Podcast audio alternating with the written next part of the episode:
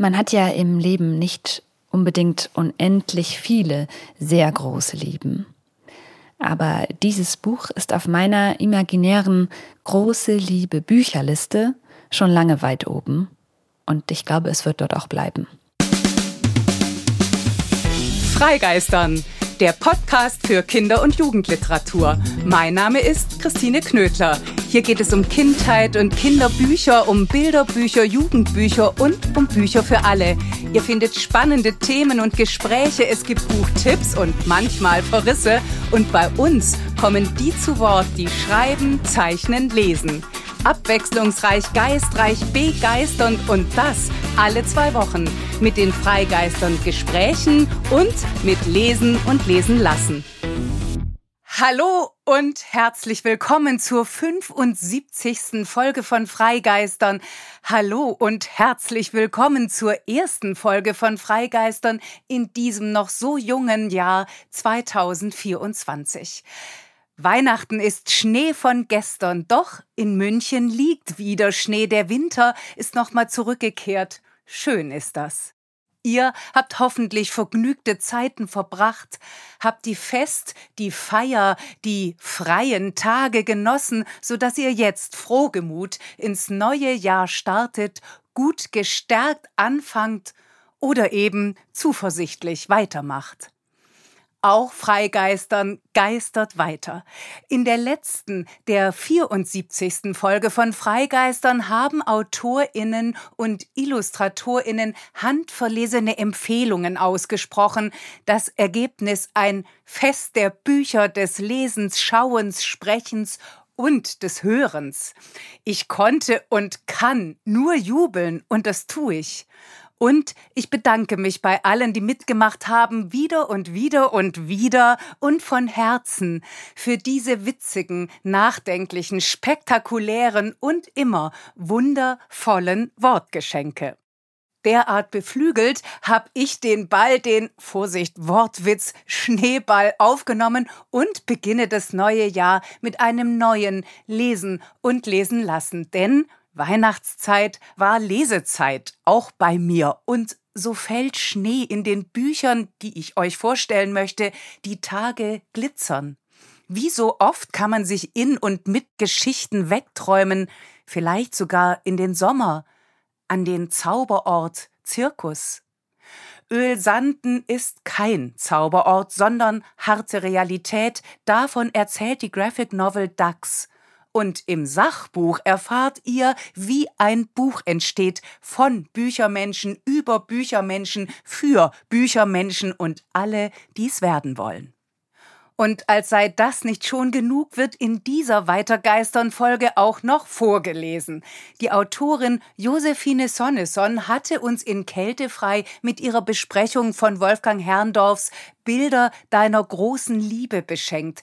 Dafür hatte sie sogar ein Stück aus dem unvollendet gebliebenen Roman gelesen und das, das bekommt ihr nun zum krönenden Abschluss zu hören. Bilder deiner großen Liebe, wenn das mal kein Auftakt ist fürs neue Jahr. So etwas wie eine Überschrift.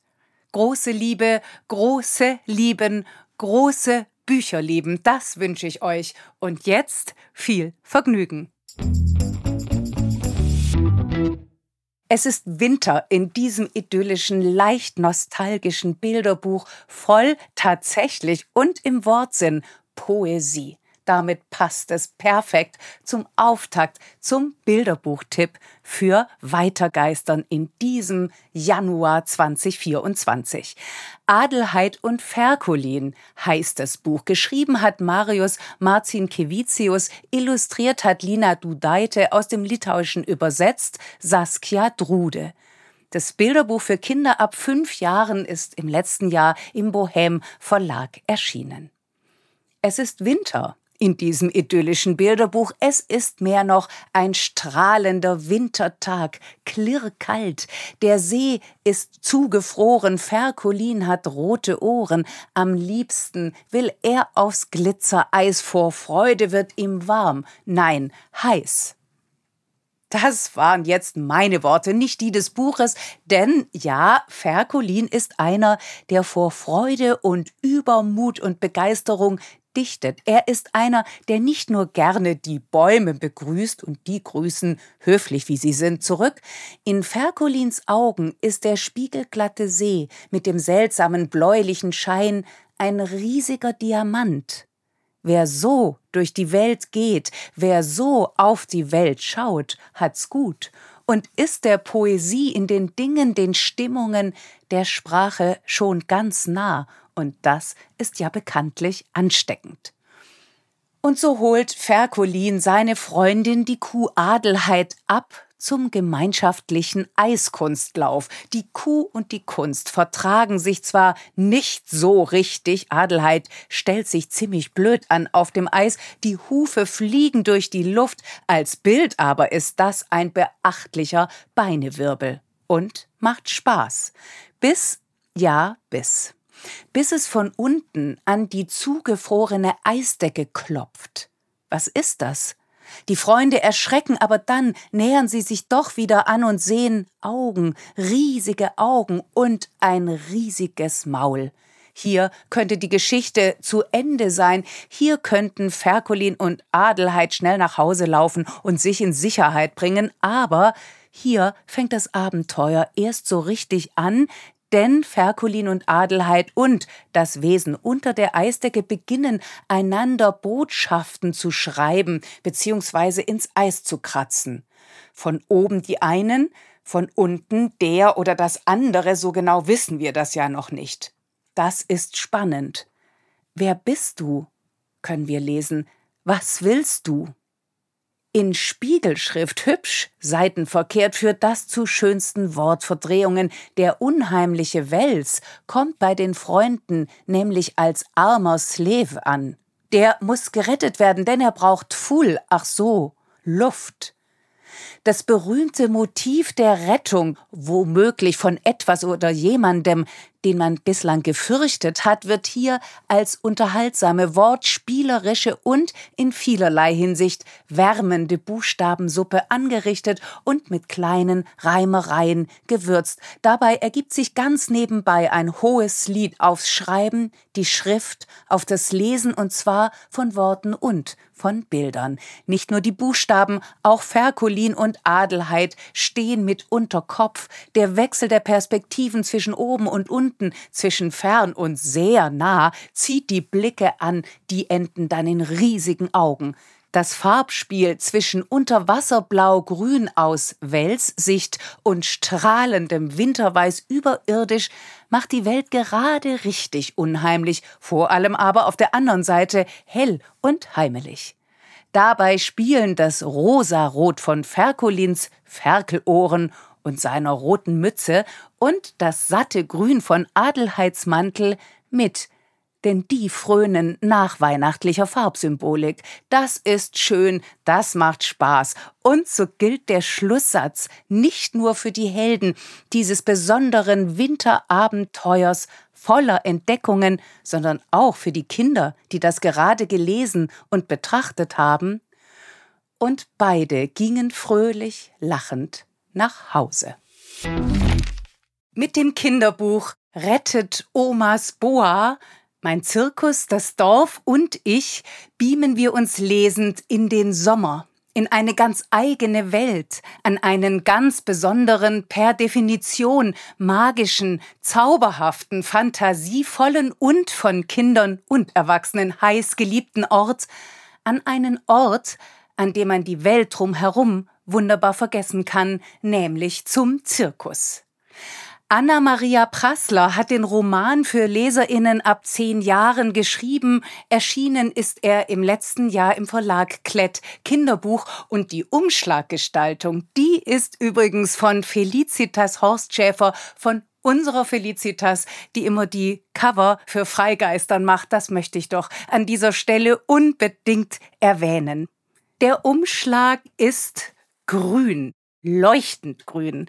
Darauf zu sehen, links unten im Bild ist ein Mädchen. Wir werden erfahren, das ist die Hauptfigur des Romans. Princess und Princess ist ein Zirkuskind.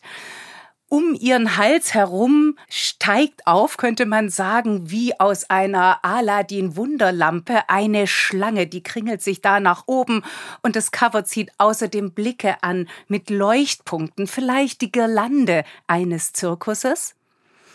Jedenfalls ist Princess neu im Dorf, nicht mehr im Zirkus, sondern im Dorf. Sie ist neu bei der Andi, wie sie ihn nennt, den ja, was ist das eigentlich? Nennen wir ihn mal den Freund ihrer Mutter. Princess ist das erste Mal in einem richtigen Haus. Sie ist auf dem Bauernhof von dem Andi. Da allerdings gibt es nicht mal Tiere. Und das ist schwierig für ein ehemaliges Zirkuskind.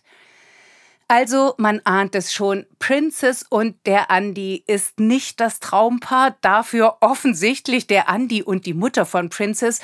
Allein wie der Andi Princess nennt ihn nie einfach nur Andy, ihren Namen ausspricht, geht ihr auf den Wecker. Er sagt nämlich immer Prinzess mit einem scharfen Z. Woran denkt man da vielleicht an Abszess? Jedenfalls an nichts Schönes dass Princess mit ihrer Mutter überhaupt jetzt in diesem kleinen Dorf auf diesem Bauernhof lebt, hat mit einem riesengroßen Streit zu tun zwischen Princess Mutter und ihrem Bruder Onkel Sergio. Der ist der Zirkusdirektor. Sie hat die Segel gestrichen, Sie hat die Nase voll von den ewigen Streitereien. Worum es genau geht, das erfahren wir natürlich erst im Lauf der Geschichte. Aber wie so oft die Tochter Princess, die Ich-Erzählerin, die ist mitgefangen, mitgehangen. Sie vermisst den Zirkus und sie vermisst vor allem ihre Oma. Und sie fühlt sich schuldig an dem Streit zwischen ihrer Mutter und Onkel Sergio und sie fühlt sich schuld daran, dass ihre heißgeliebte Oma deswegen jetzt so traurig ist. Dafür braucht's eine kleine Rückblende. Der Zirkus hat finanzielle Sorgen. Daran ist auch unter anderem Covid schuld. Denn plötzlich waren ja solche Begegnungen wie in einem kleinen Familienunternehmen, einem Zirkus nahezu unmöglich. Also hat Princess für den Zirkus gebettelt. Man könnte sagen, in schönster Erich Kästner Manier. Ihr erinnert euch bei Pünktchen und Anton macht sich ja Pünktchen auch auf eine Art Battletour. Sie verkauft Zündhölzer und also Princess macht es ihr in gewisser Weise nach. Sie geht Klinken putzen, klingelt an den Türen, um Geld für den Zirkus einzutreiben, denn sie will unbedingt die Schlange, die Boa Constrictor, die Schlange der Großmutter zurückkaufen. Die hatte der Onkel verkauft. Ich weiß ja jetzt nicht, ob man so viel Geld mit einer Schlange verdienen kann, aber er hatte offenbar gehofft, damit den Zirkus aus den roten Zahlen zu bekommen hat in Kauf genommen, dass es der Oma schlecht geht, und zwar sehr schlecht geht. Die Schlange heißt Mr. Orange. Und nun dümpelt sie, dieses prächtige Tier, diese prächtige Schlange, in einem Glaskasten in einer riesengroßen Ausstellung, die da heißt Welt der Reptilien. Das ist unter uns eine ziemlich gruselige Ausstellung. Da gibt es eben Schlangen, Leguane und ähnliches Getier zu sehen. Und Princess hat nun die fixe Idee, den großen Wunsch, das Tier zurückzukaufen, damit Mr. Orange wieder bei der Oma sein kann, weil es dann beiden und damit allen einfach besser geht. Eine solche Mission kriegt man natürlich nicht alleine hin. Darum ist es gut, dass Princess an der Schule neue Freundinnen findet, Freundinnen, nämlich Emmy und Son. Es ist übrigens auch das eine Besonderheit für sie. So oft ist sie ja gar nicht bisher in die Schule gegangen. In ihrem ersten Kinderbuch Hinterhoftage war es das Kaninchen Hannibal, mit dem die Autorin ihre Geschichte aufgemischt hat. Übrigens auch diese Geschichte spielte schon vor dem Hintergrund von Corona und Lockdown und nun also verlegt Anna-Maria Prassler ihre Geschichte in den Zirkus beziehungsweise an die Grenze zwischen Zirkuswelt und in Anführungszeichen normaler Welt zwischen dem Unterwegssein mit Wohnwagen und Lagerfeuer und allem, was man sich so unter Abenteuer vorstellt und dem Gesetteltsein in einem Dorf, in einem Bauernhof. Es dreht sich darum, um diese beiden Extreme und es dreht sich um Tiere. Es dreht sich vieles um Mr. Orange, eben die Boa Constrictor, mit der die Oma jahrelang im Zirkus aufgetreten ist. Denn es geht um ziemlich viel in diesem Kinderabenteuer Rettet Omas Boa, Mein Zirkus, das Dorf und ich. Dieser Roman ist Freundschafts-, Familien-, eben Zirkusgeschichte, es ist eine Tiergeschichte und es ist eine Menschengeschichte mit der ganzen Gefühlspalette rauf und runter, mit Eifersucht, Verunsicherung, sich fehl am Platze fühlen, aber eben auch mit Verstehen, mit Mitgefühl, womöglich mit sowas wie Versöhnung und Verliebtsein kommt vor und, und, und. Und dann ist da auch noch Platz für aktuelle Debatten, zum Beispiel über das Thema Tierwohl. Emmy, die neue Freundin von Princess, und Princess streiten sich nämlich darüber, was Tiere im Zirkus zu suchen haben und ob wir uns daran heute überhaupt noch ergötzen dürfen oder sollen oder wollen. Emmy findet eigentlich, dass das aus und vorbei ist, dass man das heutzutage nicht mehr bringen kann. Aber Princess, die sehnt sich nach den Tieren, die sehnt sich nach dem Zirkus. Das alles bleibt angenehm in der Schwebe, denn es geht ja einerseits um Erinnerungen, es geht um den Zauber einer alten Unterhaltungskunst, es geht um Zirkuszauber und es geht um Wirklichkeit und aktuellen Aufklärungswillen. Das alles hat nebeneinander Platz, denn es gehört zu den verschiedenen Geschichten der verschiedenen Figuren dazu. Übrigens auch der Andi hat eine besondere Geschichte im Gepäck. Das alles erzählt Anna-Maria Prassler aufmerksam und konsequent aus der Sicht ihrer Hauptfigur, aus Princess Sicht. Princess Patent, so könnte man sie nennen. Und nur ein Bissi. Schade ist, dass sprachlich mehr gehen könnte in dieser Geschichte bei dieser Autorin, nicht zuletzt indem auf das lokal koloristische Bissi verzichtet wird, denn das kommt eher kindisch als kindlich daher. Die Figuren selbst wagen da viel mehr. Sie lassen sich ein und kommen an, um womöglich in beiden Welten heimisch zu sein, zu bleiben, zu werden. Sozusagen mit einem Fuß in der Haustür und mit dem anderen in der Wohnwagentür, im Zirkus von früher und jetzt auf dem Bauernhof im Dorf. Und so endet die Geschichte zu Recht an einem verzauberten Ort, mitten in der Zirkusmanege, mitten im Dorf. Spot on und Vorhang auf. In der 74. Freigeistern-Folge Kältefrei kam eine Kunst- und Literaturform gleich mehrfach vor, nämlich die des Comics und der Graphic Novel. Martin Baltscheid hat seinen Comic Oma zu verkaufen vorgestellt. Nils Mohl hat über die letzten 23 Tage der Plüm von Katharina Greve gesprochen, Barbara Jelin über die Graphic Novel Genossin Kuckuck von Anke Feuchtenberger. Und Martin Schäuble hat die neuesten Bände von Asterix und Lucky Luke empfohlen, außerdem die Schwingen des Verderbens von Yoko Tsuno und das Humboldt-Tier ein Marsupilami-Abenteuer von Flix da ist es nur folgerichtig, dass ich als Jugendbuch ebenfalls eine Graphic Novel ausgesucht habe, nämlich Dax, zwei Jahre in den Ölsanden von der kanadischen Comic-Künstlerin Kate Beaton. Die ist als Koproduktion bei Zwerchfell und Reprodukt letztes Jahr erschienen. Übersetzt hat Jan Dinter. Das Lettering ist von Stefan Dinter und Lara Sophie Ludwig. Diese Graphic Novel ist kein ausgewiesenes Jugendbuch, aber es taugt zur Jugendlektüre. Schließlich nimmt es sich eines hochaktuellen Themas an, das zum großen Komplex Klimakrise und Umweltschutz dazugehört, nämlich dem Fracking und es schreibt von sexualisierter Gewalt, von dem Verhältnis zwischen Männern und Frauen, vom spätkolonialistischen Folgen, vom Umgang mit indigener Bevölkerung. Es ist ein durch und durch politisches Buch. Die Geschichte spielt in Kanada im Jahr 2005. Und wer jetzt die typisch weite, unberührte Landschaft, die Schönheit dieses Landes vor sich sieht, der wird enttäuscht sein. Wer an ein Kanada denkt, das Gleichheit zwischen den Geschlechtern, Achtung der Menschen und der Natur politisch auf seine Fahnen geschrieben hat, bekommt hier eine andere, eine schmutzige Seite zu sehen das Kanada, das Kate Beaton zeigt, beutet seine Bodenschätze aus, vornehmlich das Öl und behandelt auch Menschen, vor allem Frauen, wie den letzten Dreck. DAX ist ein mächtiger Band von fast 450 Seiten. Der erste Eindruck, die Wirkung auf den ersten Blick, DAX ist grau, kalt, rau unwirtlich. DAX ist hart. DAX ist notwendig. DAX ist in Kanada und in den USA einer der Graphic Novel Erfolge der letzten Jahre und stand auf etlichen Bestenlisten, etwa der Bestenliste der New York Times, des New Yorkers, des Time Magazines und der Washington Post. 2023 landete DAX nun auch in Deutschland auf Platz 1 einer Jahresbestenliste, nämlich der von der Tagesspiegel.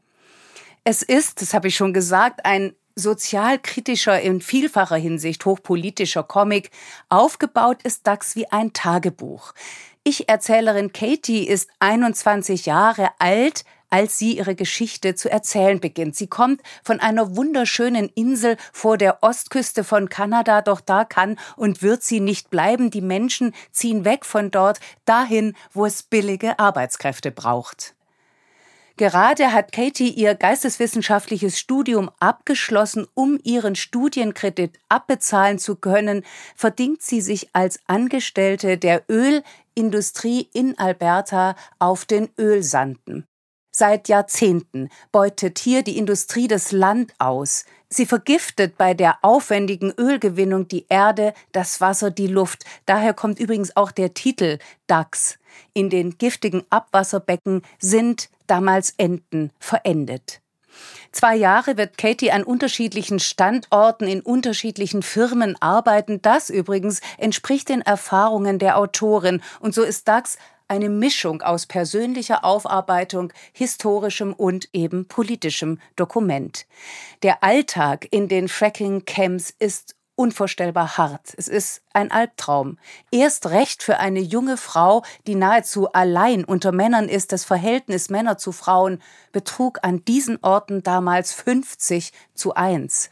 Langeweile, Isolation, Einsamkeit und die extreme körperliche Belastung entladen sich in sexuellen Übergriffen und sexualisierter Gewalt.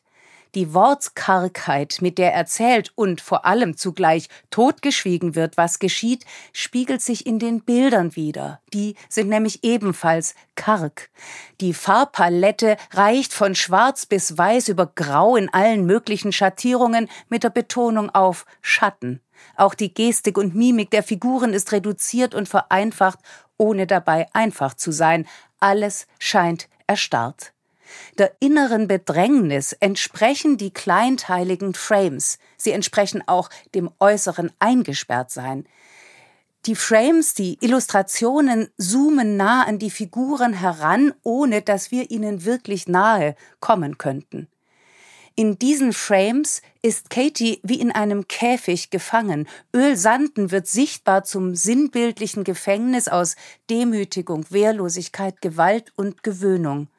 Katie wird permanent angemacht und zweimal wird sie vergewaltigt. Doch auch die Männer, die auf Ölsanden arbeiten und leben, sind Gefangene des Systems hinter den Gittern der Frames.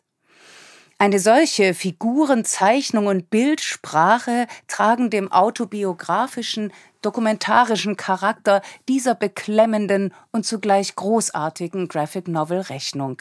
Im Wechsel mit den Zeichnungen kolossaler Maschinen und gigantischer Fahrzeuge und Werkhallen vor prächtiger Naturkulisse zeigt sich das ganze Spektrum des Könnens der Illustratorin die beobachtet genau und erzählt schonungslos.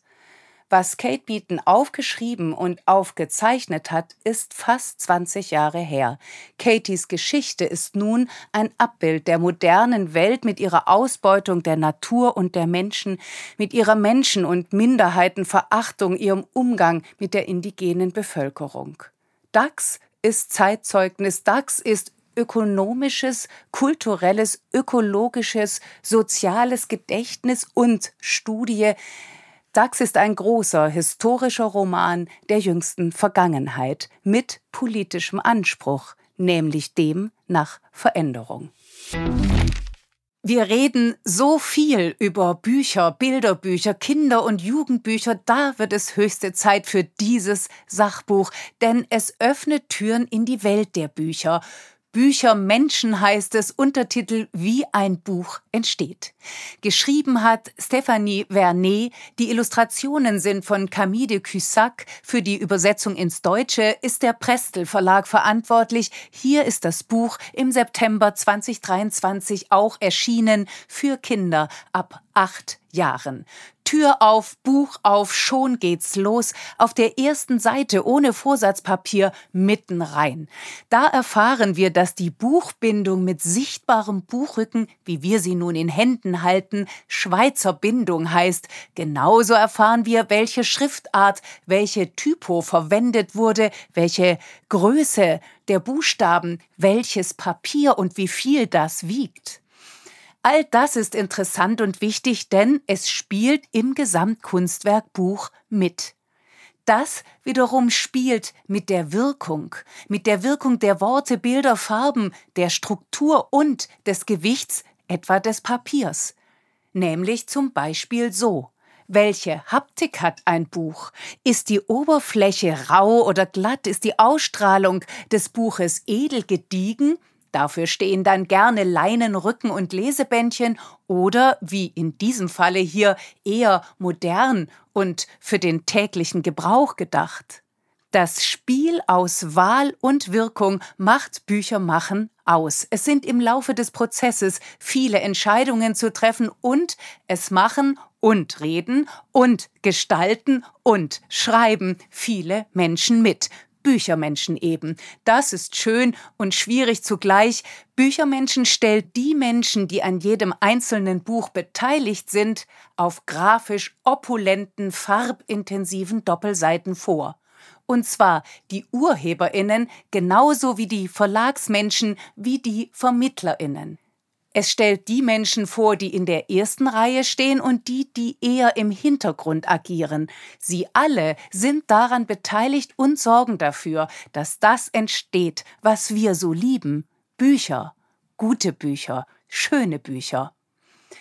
Büchermenschen, wie ein Buch entsteht, ist ein solches Buch. Tür auf, Buch auf, erster Auftritt, der Autor. Es folgen die Lektorin, die Illustratorin, der Gestalter, die Vertreterin, die Druckerin, der Buchhändler, die Literaturkritikerin, der Bibliothekar und es endet bei euch, bei uns, bei den Leserinnen und Lesern. In kurzen Porträts wird beschrieben, was die Menschen an der jeweiligen Position tun. Das ist sympathisch und als erste Vorstellung informativ genug, auch wenn mich natürlich ein wenig gegrämt hat, dass die Literaturkritikerin ausgerechnet eine ältere Dame mit hochgesteckten weißen Haaren ist. Kommt das nicht ein bisschen tantig rüber? Sie sitzt auf der Terrasse des Pressecafés. Sie schreibt mit Hand, mit links, mit Füller. Es lebe das Klischee. Das Tagesgericht ist übrigens, so zeigt es die Illustration, Sauerkrautplatte. Ob das im französischen Original auch schon so hieß? Ertappt. Was ich hier gerade mache, passt zum etwas mürrischen Nörgelblick der Literaturkritikerin. Ihr ist die Skepsis ins Gesicht geschrieben. Sie sucht das berühmte weiße Haar in der Sauerkrautsuppe. Der Text allerdings versöhnt, denn da heißt es unter anderem, die Kritikerin ist auch eine Art Autorin, denn sie muss so gut schreiben können, dass ihr Text das Interesse der Leser weckt und ihnen Lust macht, selbst in das Buch einzutauchen, über das sie schreibt. Na bitte, auch wenn Leser nicht gegendert ist. Und witzig, dass die ersten Notizen, die da auf dem Tisch liegen, ein dezenter Verriss der Buchidee von Büchermenschen ist. Herrje, steht da, ein Buch über Büchermenschen. Kann der Autor nicht einfach über sein Lieblingsthema schreiben? Das sind übrigens Schildkröten und das haben wir schon im Vorwort erfahren. Da wendet sich der Autor, ein fiktiver Autor, so ist anzunehmen, denn geschrieben hat ja die Französin Stéphanie Vernet, an die Leserinnen und schreibt, ich bin froh, dass das Buch in eure Hände gelangt ist, denn ein Buch, das niemand liest, ist wie eine Schildkröte ohne Panzer. Es ergibt überhaupt keinen Sinn. Das wollen wir natürlich nicht. Darum lest dieses Buch. Es macht Sinn und Spaß macht es obendrein. Es ist informativ, kreativ, kenntnisreich, gespickt mit Details und Anekdoten aus der Welt der Bücher und der Büchermenschen. Und da sieht man auch das eine oder andere Klischee nach, zumal ja ein wahrer Kern dann auch immer dabei ist. Wir erfahren jedenfalls, was Bestseller sind oder dass die Autorin Agatha Christie einen Nachruf auf eine ihrer Hauptfiguren geschrieben hat, nämlich auf Hercule Poirot. Und das hat sie dann in der Zeitung The New York Times veröffentlicht. Denn nachdem sie beschlossen hatte, dass sie nicht länger über den Detektiv schreiben würde, war ein Nachruf fällig. Es war das erste Mal, dass eine Zeitung einen echten Nachruf auf eine fiktive Romanfigur gedruckt hat. Ist das nicht spannend? Warum der Gestalter mit ist ja klar, lustiger getüpfelter Brille ausgerechnet das Foto einer spärlich bekleideten Lady im Bikini, die ihm zuprostet, an seinen Bildschirm gepinnt hat, bleibt zwar ein Rätsel und ich gehe jetzt mal davon aus, dass das Achtjährige auch nicht so brennend interessiert. Ich habe mich mal kurz gefragt, sind Gestalter Machos oder ist dieser hier einfach urlaubsreif? Ihr seht es schon. Alles kann man mit Bedeutung füllen und jedes Detail kann eine eigene Geschichte erzählen und die erzählt in dem Fall ich. Wenn ihr es euch anschaut und lest, erzählt ihr die Geschichten und damit zeigt sich schließlich auch, was Bücher können. Unterm Strich ist die Bücherwelt, die hier gezeigt wird, bunt, poppig bunt, lebendig. Sie ist hell und freundlich und vielversprechend. Alle möchten sie betreten. So schauen auch Buchblogger und Influencer kurz vorbei. Auch sie sind nicht gegendert und da frage ich mich dann doch, ist das noch zeitgemäß? Einige Literaturpreise und deren Wirkung wiederum werden erwähnt und gegen Ende der Reise mit den Büchermenschen durch die Welt der Bücher wird der Bibliothekar in der Bibliothek besucht. Das ist auch ein toller Ort. Ein wichtiger noch dazu, denn Bibliotheken sorgen für den freien Zugang zur Kultur. Auch das können wir hier nachlesen, egal wo und wie Menschen leben. Wenn die nicht zu den Büchern kommen können, kommen eben die Bücher zu ihnen, zum Beispiel wie in Simbabwe auf Eseln, damit die Bücher auch in abgelegene Bergdörfer gelangen und dort gelesen und angeschaut werden können. Denn das Ziel aller Bücher seid ihr, sind wir, sind die Leserinnen. Die sitzen in diesem Buch auf Bänken an einem knallblauen Fluss oder liegen auf einer Blumenwiese. Sie sitzen hinter Fenstern in Hochhäusern oder lesen einander vor. Ganz offensichtlich geht es ihnen gut. Denn, so steht da, Lesen bedeutet, auf Reisen zu gehen, reale oder ausgedachte Personen zu treffen und Abenteuer zu erleben, ohne auch nur vom Sessel aufstehen zu müssen. Es leben die Bücher. Bleibt nach diesem Hoch auf die Bücher nur noch hinzuzufügen, es leben die Bücher und die Bücher leben. Überzeugt euch selbst mit diesem und mit anderen Büchern. Hauptsache lesen und lesen lassen. An diesem strahlenden Wintertag in München reisen wir ein wenig in der Zeit zurück, nämlich zu Kältefrei. Im Dezember des gerade vergangenen Jahres hatte die Autorin Josephine Sonneson uns eines ihrer Lieblings- und Lebensbegleiterbücher vorgestellt, nämlich Bilder deiner großen Liebe von Wolfgang Herrndorf. Dieser Roman ist ein Fragment geblieben. Er erschien posthum 2014 im Rowold Verlag. Bereits 2011 hatte der Autor mit einer Fortsetzung seines Romans Chick begonnen, doch erst kurz vor seinem Tod entschloss er sich, die Herausgabe des Fragments an Markus Gärtner und Katrin Passig zu übergeben. Bilder deiner großen Liebe erzählt nun die Geschichte von Chick weiter und zwar aus der Sicht der Protagonistin Isa, die 14-Jährige wird zur fulminanten Ich-Erzählerin. Gleich zu Beginn bricht sie aus der Psychiatrie aus und hier beginnt Josephine Sonneson für euch, für uns zu lesen. Bilder deiner großen Liebe von Wolfgang Herrndorf 1. Verrückt sein heißt ja auch nur, dass man verrückt ist und nicht bescheuert. Weil das viele Leute denken, dass die super komplett bescheuert sind, die Verrückten, nur weil sie komisch rumlaufen und schreien und auf den Gehweg kacken und was nicht alles. Und das ist ja auch so. Aber so fühlt es sich nicht an. Jedenfalls nicht von innen, jedenfalls nicht immer. Es macht einem nur wahnsinnig Angst, wenn man merkt, dass man gerade auf den Gehweg kackt und weiß, dass das nicht üblich ist und dass sowas nur Leute machen, die verrückt sind.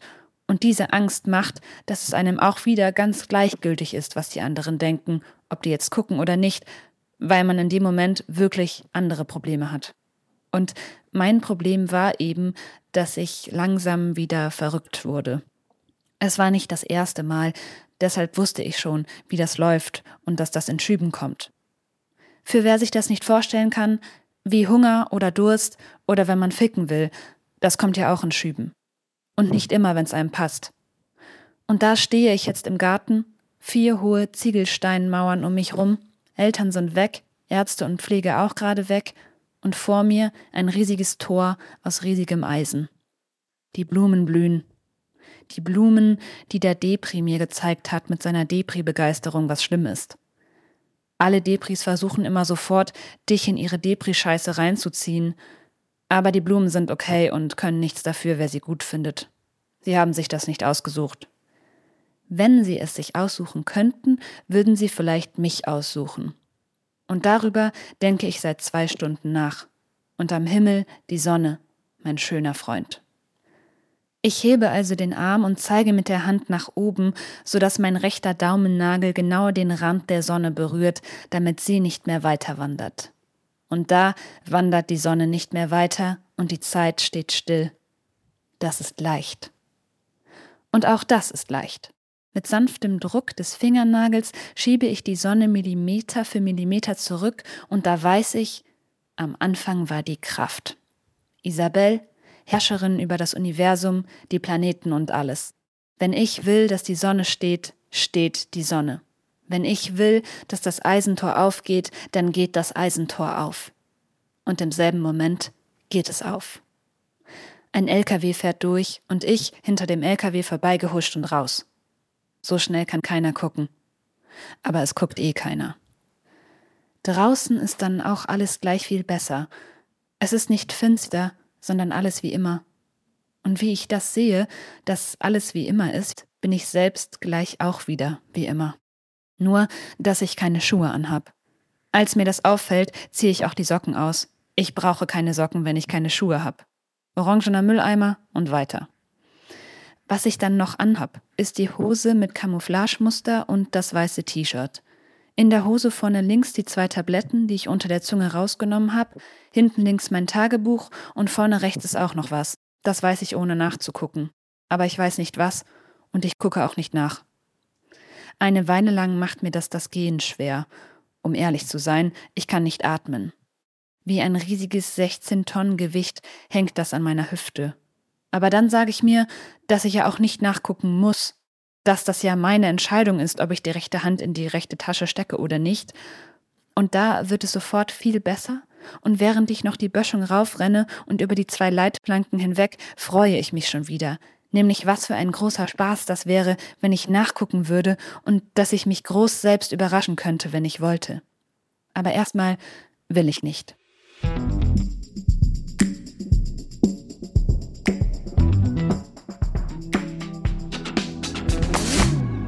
Das war's für heute. Das war die 75. Folge von Freigeistern. Das war die erste Freigeistern-Folge im neuen Jahr. Das war das neue Lesen und Lesen lassen, Weitergeistern. Ich hoffe, es hat euch zum Weiterlesen weiter begeistert. Mehr Infos zu den Büchern, von denen heute die Rede war, mehr Infos über uns und alle bisherigen Folgen findet ihr auf unserer Website freigeistern.com und sowieso freuen wir uns, wenn ihr uns bei Instagram folgt auf ein neues.